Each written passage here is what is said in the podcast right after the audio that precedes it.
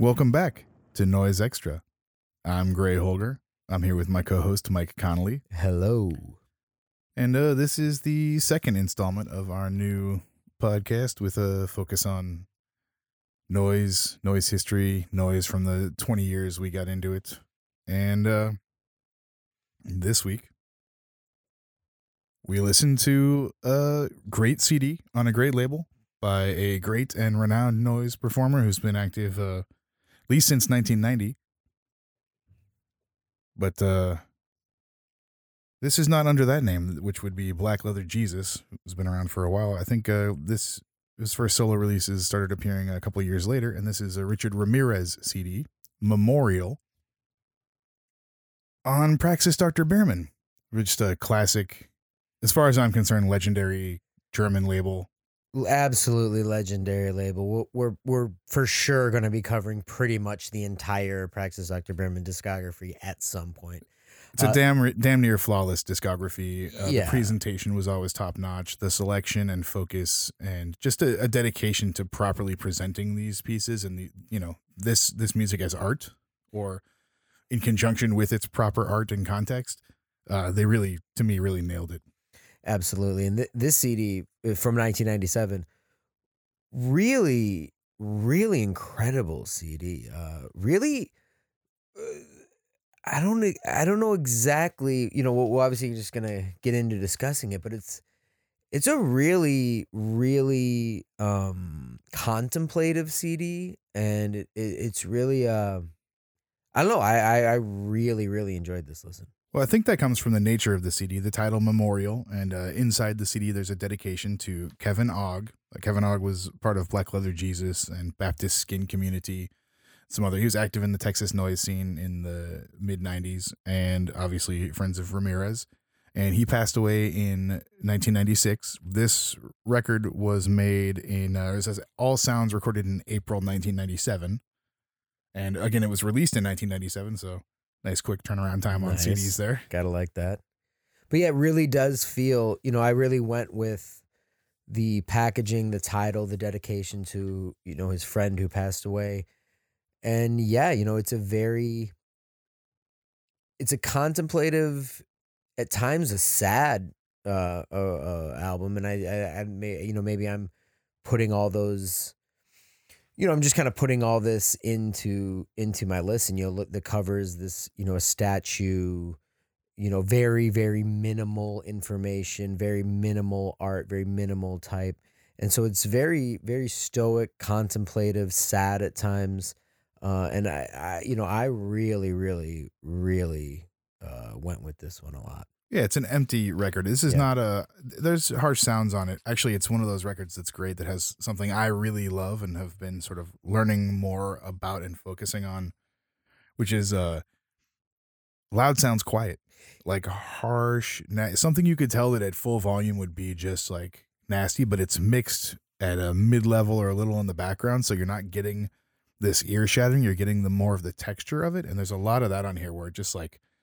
starts and you it feels it gives it this emptiness that maybe wouldn't be there if when it's full volume it's really just pushing your speakers and you're hearing all this but when it's quiet you get to get the nuance out of it a little bit more or in not even a little bit more in a different way Yeah, the throughout the CD, the tension there's there's the CD is filled with tension to me. richard ramirez is a, a master of restraint in a lot of ways when you listen to some of these monolithic noise recordings when you hear you know he uses very minimal amounts of gear i've seen him perform with like two pedals Ab- ab- before absolutely. and yeah. coax more sounds out of that than most people can do with a rig of 50 like Yes. he he really understands what he sets in front of himself as equipment and he seems to know the goal of it that's not to say there isn't some minutes of sort of like straight mixer feedback kind of internal feedback sounds on this that are uh they've come to be so common i think in the in the early 2000s we heard a lot of that as everyone started getting like cheap mixers and running their pedals through them but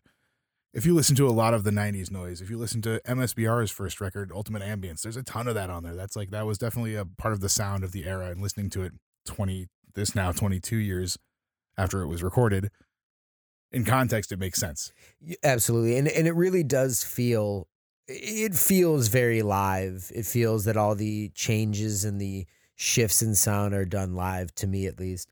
And yeah, you know, the entire CD is, is very tense and the tension threatens to break throughout, but it never really does. Even even when he brings the kind of more fuller noise sounds in, kind of like you're saying, it it's not this explosion into this grand finale. It's it's just another kind of um uh, section of of just a different tension. Yeah. And uh I really that I'm really drawn to that and I really like that about this CD and about Ramirez himself kind of like you're saying I I got a chance to see him as uh, as Black Leather Jesus um the uh this past December at the uh the New York uh at the uh, Hospital Fest in New York and kind of just like you're saying the most simple setup simple means for maximum effect. I mean, he just brought just a perfect noise set to start the day.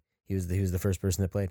And and kind of like you're saying it was just a simple noise set that he knows what he's doing with it. Yeah, and uh, I've I've had the pleasure of seeing him a few times. I've seen Black Leather Jesus both in Los Angeles and in uh, in Denton, Texas, Oh, cool. uh, at Rubber Gloves, and uh, also he Richard Ramirez played a No Fun Festival. I think uh maybe it was his Werewolf Jerusalem. I think it was under Werewolf Jerusalem. I, I think we, we we we noted before we started recording it would be it would actually be like two episodes for us to actually list every single project that he's ever There's so done. yeah, he's got so many names, alter egos, weird one-offs, weird collaborations. But if you- uh, hey, if you- different bands, If you see Richard Ramirez's name on it, go ahead and go ahead and check it out. But I I want to say the No Fun was Werewolf Jerusalem, but Yeah. This was a, which is also another great project Yeah. of his. Um this was a CD I actually purchased just a few months ago after going through the Praxis Dr. Bearmann discography Yeah. and realizing that I was missing a, a small handful of things. They only did four CD releases and I owned the other three. Two of which are by Militia and one of which is by Taint. awesome. So otherwise it was uh it was all vinyl for those guys. The first track, uh, you know, this this is kind of one of the uh, uh, you know, kind of a classic noise CD setup. You, you got a 26 minute track for the first track, and then you got a couple shorter ones after that. And and I by shorter you mean Well, yeah. 11 and al- almost 11 and almost 16 minutes. The CD's over over get- 50 minutes. I guess, but honestly, it didn't feel it. It really didn't feel. Uh, I, I I wasn't like waiting for to end. I mean, it really it, it keeps moving and it keeps shifting, even though there's a lot of still moments. There's a lot of patience and there's a lot of tension. It, it it's constantly shifting, and and especially in this in the first track, which is just called metal, and you really do. You know, it's there's a lot of metal sounds. You know, going throughout the thing, and then the kind of noise would rise and then kind of fall and rise and fall. And I, I- for me, for me, it was the the noise was the patina on an old statue, that kind of greening, bronzing of an old statue. So it would kind of like creep up over the statue and uh, leave its mark without exploding the statue. you know? It's it's funny you mentioned that. It's really the atmosphere is key in this one, and yeah, the I think the source sta- sound stays the entire time. You're hearing sort of this background clatter, someone in their someone in their tool shed. This sort of ominous room atmosphere, Yeah. kind of a low drone, raw, nasty drone, and and metal clattering, getting moved, doing something. Um, it feels. This one felt pretty trepidatious to me. It's very, it's very sort of doom or dread inducing. Oh, very it's dreadful. And I and I pictured uh, I pictured Ramirez kind of in a giant room in the middle of a giant empty room by himself, you know, doing this and and and really um yeah, it really fills the room with dread. I mean, It really previously we does. may have referred to the junk cavern. This doesn't as much feel like that. No, It's- yeah. it's certainly uh, It's very different than that, I think. yeah, it has a, a much different feel than that, and the the distortion that he's using on these things that's kind of coming in and washing over it. The noise that's getting brought up. There's sort of some gross filtration, maybe some kind of a, you know, an EQ on a on a distortion pedal, you know, metal zone kind of vibe, and uh, and just this this sort of really nasty, yeah, creeping. Everything builds. It comes up like the source, like the source sound is still there. The statue is still there, but it's got this this grit over it, Yeah. and uh, rises and falls or turns on and off, and then sometimes the noise will be going for a while, and then you'll just get this sort of a kind of a gross gross shifting. And in, in my notes i had written uh touching down on forbidden ground. Oh, like it feels like he he gets a glimpse of something that he's not supposed to and he backs away from it. And Very, very cool. even though the something that he's getting a glimpse of or tapping into is really good and sounds really interesting like when that when that hits because he kind of returns to that technique a few times it uh it's i like that it's there temporarily. You don't actually get to enjoy it very much and that in a way it builds the tension Yeah. and and sort of the dread of like what happens if it goes all the way Yeah. Oh wow, I like that. Yeah, yeah. No, you get that throughout the whole thing. You know, the second track, "Open It." Um, open it yeah, you know, it, starts with this just low noise tremble, and it and it, it it creates this very somber atmosphere, like a bed of contemplation that you're just kind of. It just kind of creates this this this atmosphere that kind of seeps out through the speakers. Yeah this is the kind of where i noted the the loud sounds quiet harsh but subdued. Yeah. and it's there. And then it, it goes into this sort of section of interrupted feedback where it's like you're getting this tone and it keeps cutting in and out and there's a nasty scree and there's this really sort of dense texture. It's a, a clump of dirt with little pieces falling off or something.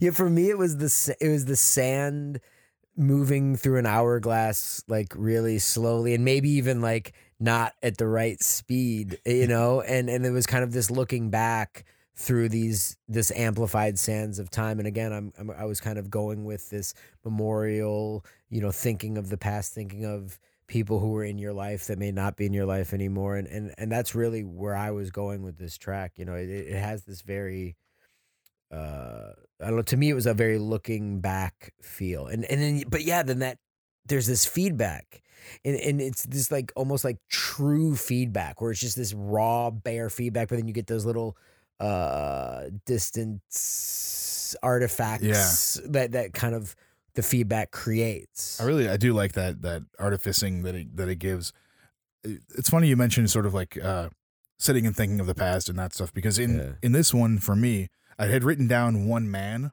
just Mhm. on this track. But Okay. What it meant to me is that he's alone. He's sitting here alone making this. This is him. He's controlling everything. And maybe, yeah, maybe it's fraught with memory or, you know, reminiscing or kind of coax. I wrote coaxing down as well, like kind of bringing these things out and, and digging deeper into what it is, what he's thinking about, what he's focusing on. Um, but it's this one felt very lonely to me. Uh, Me too. A hundred percent. Yeah, there there is a there is a loneliness that kind of goes throughout the record. I think I think this track um really really highlights that. Um uh, you know yeah, it's it's this navigate maybe the navigating of time's landscape or something like that. I don't know. It's it really honestly the, the the one word that I really kind of was thinking throughout this whole thing. It's it's there's something like that is kind of very beautiful about this record, um, and and it it really does um show what can be done with with not so much, you know, and, and it, it goes so many different to so many different areas, um, without without much fuss or something. I don't, you know, I don't know exactly how how to how to how to put that into words, but He's not making a big production of technique Yeah. or of the sound of any specific thing or like showing off a, a fancy synthesizer or a, a neat pedal. It's like the atmosphere is really the most important thing here. Yeah, and and it's filled with atmosphere. It's absolutely just an atmospheric noise record. And then we we well that one that one has a really nice end too where it's sort of that feedback tone. Yeah. it, it twists to this just like nice, really quick, weird delay ring out that is just great. That track ends with such this, this great feedback ending, this pure, real feedback ending that just takes you out. And then we get to the third track. How to direct your anger. Yeah. which is a, a quote taken from the sample that opens this, which is a girl talking about her parents uh, sort of starting smoking or continuing to smoke cigarettes, but hiding it from her. It yeah, sounds like yeah, yeah. I'm to a, not. to a phone in therapist, maybe. it's it's it's somewhat unclear, but I do love.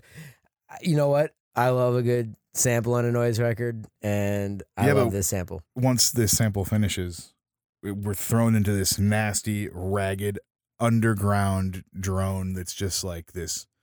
Oh, it's just Oh. it's just bleak and dark and minimal and oh man, what a what a what a chain what a, what a feeling that it that it sinks in. you Yeah, know? you're thrown off from it, it's it's got all the high end sucked out of it. It's just replaced with just this muted, nasty tone shifting. And it, it opens up a little as it goes, but it just rises and falls and it's so negative. It's just a negative tone.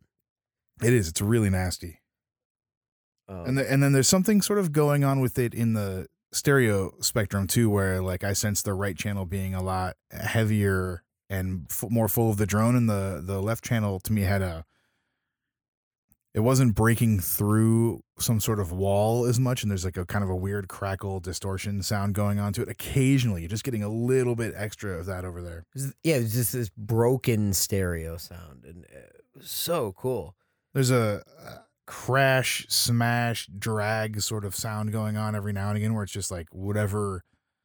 Maybe maybe it's uh the metal from the first track. There's like Yeah. something being just moved a little bit that sort of interrupts this drone in a fantastic way. Yeah, and then and then around three fifty four minutes in, the noise kind of noise kind of des- descends and and kind of starts coating Yeah, the, the the drone. But again, kind of like we've been talking about, it never it never explodes. It just it just adds and and builds and creeps and and as that starts to go on too, you start to get with the first portion of this, you get to sort of a twisting, turning. Like to me, it you know I, I mentioned an underground drone. It feels like nav- navigating a, a network of caves or tunnels or something. Wow. And uh, and then you start to get this these layers of distortion and maybe confusion in that, or how to direct your anger.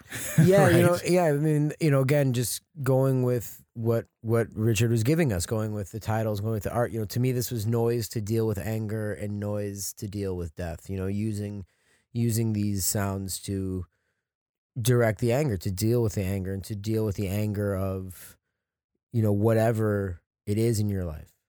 at around like six minutes, the the layers of distortion and the drone have sort of morphed into this groaning static monolith of sound where it's just like massive. And then we start getting this like weird fluttering sound that's just this I don't know how to describe it. It's it's fluttering. he, he he really there's a lot of unexpected sounds throughout the CD, and I love that. I, I- what I know exactly what you're talking about, and you didn't see that coming. You didn't see it going in this direction, and it's so.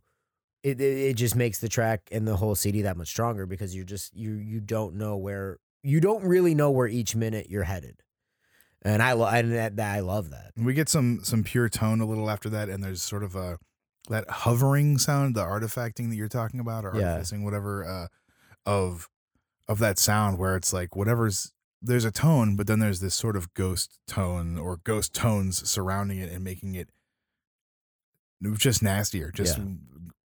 more unsettling to listen to because you can't quite pinpoint what's going on there. And then it's just back into junk. Yeah. We, we get a junk, a total junk sound. And it's, again, not the junk cavern, but it's just this sort of scrap metal sound.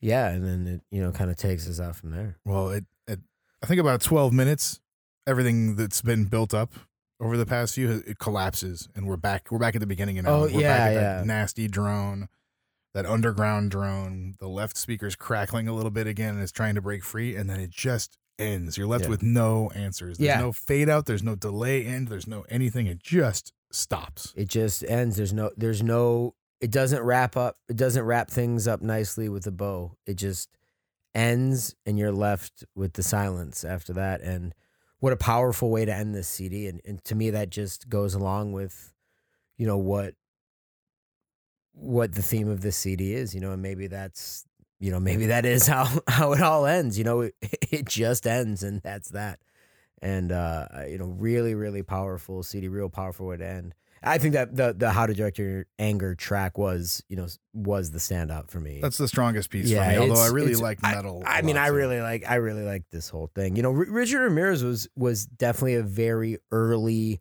figure that I was very into getting into noise early on. You know, the um, Black Leather Jesus recycled tape was in my first uh, triple R order, and I ordered it strictly from the name Black Leather Jesus. I thought that was just such a great name. Still do.